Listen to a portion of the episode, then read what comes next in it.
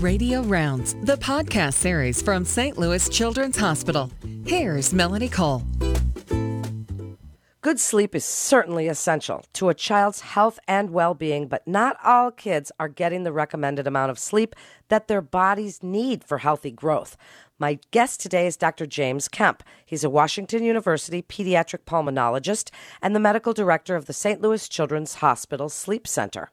Dr. Kemp, let's start with some of the long and short term effects of lack of sleep, especially in the pediatric population. In little kids, the kids before they begin school, some of the short and intermediate term um, complications are, that they don't gain weight well. The most important, I think, complication of poor sleep or sleep apnea in kids is behavioral disturbances that include, in particularly in school age kids, not being able to pay attention well in school. One thing that's characteristic of kids who don't sleep well, unlike older people who don't sleep well, is that older people who don't sleep well will be, seem sleepy during the day, and very often kids who don't sleep well when they get to be earlier school age, they sort of behave in a hyperactive way. They sort of are over revved up, so to speak. So I think that the major and most important um, complication that long term in kids is that their ability to sort of be quiet in school and pay attention in school and be pleasant to interact with can be compromised by sleep problems. Well, certainly can, and we're going to get into some more of those in a little bit. But what conditions do you see most often, and what do you feel are the most common causes of these sleep issues that you see? certainly, the, in, in, terms of number, the the most common thing we see is little kids who snore. Um, and most of the time, when kids who are before they're eight or nine or ten, when they snore, they have big tonsils or big adenoids. Um, after age ten or so, their snoring and struggling to breathe at nighttime is um, indicative of obstructive sleep apnea, and more often than it's due to being overweight. So that's the most common problem we see. Also, being in a, a referral hospital, we see a lot of children that have um, abnormalities of their face or nose and mouth, such as you know kids with Down syndrome, for example, who have relatively small mouths and small noses. They tend to have obstructive sleep apnea. Probably the the third most common group of kids we see are, are kids who have insomnia, either problems going to sleep or problems staying asleep that affects their um, attentiveness and their behavior the next day. At what point, Dr. Kemp, do you think a parent should be concerned or a pediatrician should refer a child for a sleep study and to see a specialist? I, again, the most common reason would be a kid who has really dramatic snoring and really struggles to breathe or gasps at nighttime. And, and particularly a little kid who, in a preschooler who's not growing well, and in a school age um, child who, who has a snoring and gasping and seems to have trouble, you know, with being overactive during the day and, and having trouble paying attention in school. They absolutely should be referred, I think.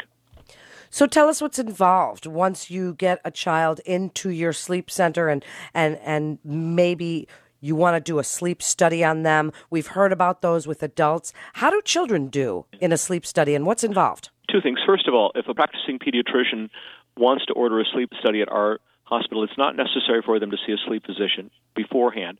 Obviously, if there's complications like heart disease or they have, you know, um, Down syndrome or something like that, then then we would prefer to see them in our clinic, but but practicing pediatricians, practicing otolaryngologists, neurologists can send kids to our sleep lab um, for for a study.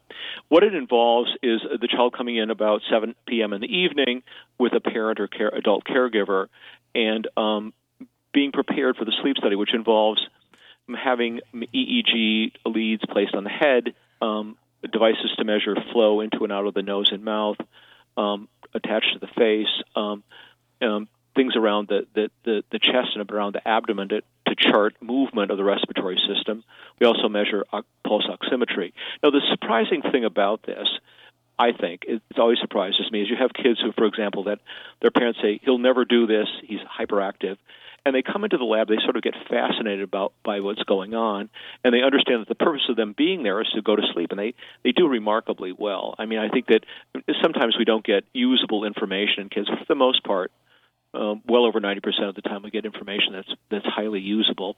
Um, the the Children's Hospital website has a um, I can't give you the exact instructions, but there's a, a nice video on a I think a five year old girl coming in for for a sleep study that that goes through in very specific detail about what happens in terms of what the rooms look like and what sort of things will be you know put on them. It's not a, it's not a, a process that hurts, frankly. And another obviously important thing is that uh, mother or father or other caregiver can stay with the child, needs to stay with the child. They're there from 7 p.m. till about 6:30 in the morning. That's so interesting when you say that the children really don't have a problem with it. I think parents probably have a bigger problem worrying about how the children will react well, I, to that. I think our technicians are really good now. They they would probably say I'm, you know, I'm underestimating um, how challenging some of these patients could be, but they are really quite remarkable in their ability to sort of uh, reassure the parents about what's happening, um, reassure the child about what's going to happen, reassuring them that it's not going to hurt. And um, kids almost always do better than the parents would have expected that they would do. It's, it's, it's very that's very interesting, and people have actually written about that. That kids with you know lots of hyperactivity and so forth, that when they come to the sleep laboratory, they tend to do okay, which is you know reassuring, I guess. Then tell us about the expansion. How many more rooms, workspaces? How does the expansion benefit patients and patient care?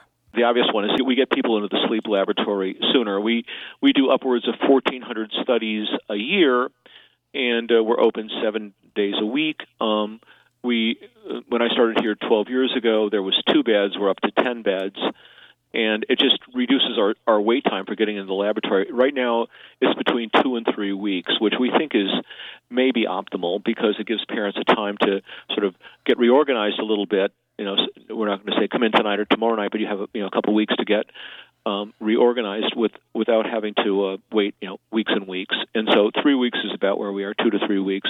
We also have the capacity with portable equipment to do studies on the floors in, in, in, in, children's hospitals. So we can do more than ten a night if there's a demand for um, studies on inpatients here at Children's and so I think that the primary benefit is to the, any any child who needs to have a sleep study before further actions taken or any child for whom there's a concern about how good their sleep is, we can just get them in much more quickly. We, and we think three weeks sounds about right. Now, some people might say that's too long. Um, I don't think it's probably too long in terms of getting people to uh, being able to organize their life so they can come to the sleep laboratory. So it's, it's dramatically cut down our wait time from six or seven weeks to about three weeks. So, how does a pediatrician refer to your sleep center, and what can they expect from your team as far as receiving updates and your team approach?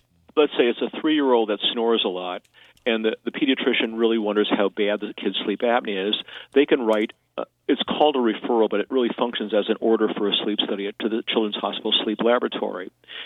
So they can go to the Epic um, electronic health record, or they can call the sleep laboratory, which is 314 454 4503 and if they happen to call, they'll be faxed an order that they can send back to our, our sleep lab, indicating why they want to do a sleep study. If I mean, I review these um, before every test is done. If it looks like from the reason for the test that the child needs to be sleep, seen by a sleep physician, and we have three board certified sleep physicians, and we're adding a couple more this summer, we will um, add them. We'll have them come to our clinic first before we schedule a sleep study. So, the majority of kids that are involved in the sleep center do not see a sleep physician. Um, a straightforward, uh, you know, three or four year old that has snoring and big tonsils will will usually get a sleep study and will go to see an otolaryngologist if they have obstructive sleep apnea. Children with you know more complex issues, kids that have say cleft palate and obstructive sleep apnea, will usually be seen in our clinic so we can tailor the testing and the intervention to uh, what what the child's needs are. So uh, the majority of tests are done without the child being first seen um, by a, a, sleep physician. Now, we have a very active group of otolaryngologists at Children's Hospital, and they're responsible for a large um, percentage of our referrals to the sleep laboratory. And so um, those, those patients have virtually all the time they've seen an otolaryngologist before a sleep test is done. As we wrap up, what else would a referring physician want to know about the sleep center at St. Louis Children's Hospital and even counseling their patients? And I'm talking even teenage patients. Dr. Kemp, who are on their electronics and, and it's so difficult to get them to sleep and they have a different sleep cycle anyway. What do you want pediatricians to know about the importance of counseling their patients on that good sleep? It's very, very important. And I think that most pediatricians, including my kids' pediatricians in the past, will tell you that there's so many things they have to cover that's hard to figure out how to approach this. I think that for a school age child asking whether there's any evidence, either in the kid's mind or in the parent's mind, that being sleepy impairs their ability to do schoolwork. If there is, then I think that more detailed, you know, interviewing needs to be done by the pediatrician, or they they need to go to a um, a, a sleep um, physician. I think that as kids get older and they take responsibility for their own behavior, if they're successful, even if they're looking at their phone in the middle of the night, I don't think we should try to do anything about it. But if, it, any, if you get any sense that they're they're falling asleep while driving or they're doing badly in school because of their sleepiness, they absolutely should see a sleep doctor.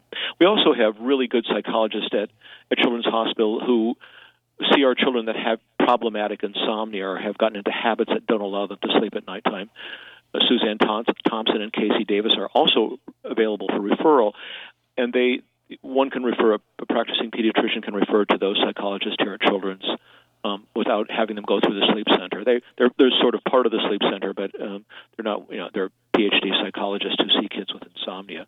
A, a direct referral to them um, is is welcome by them, and they're very very good at kids that have with kids that have insomnia.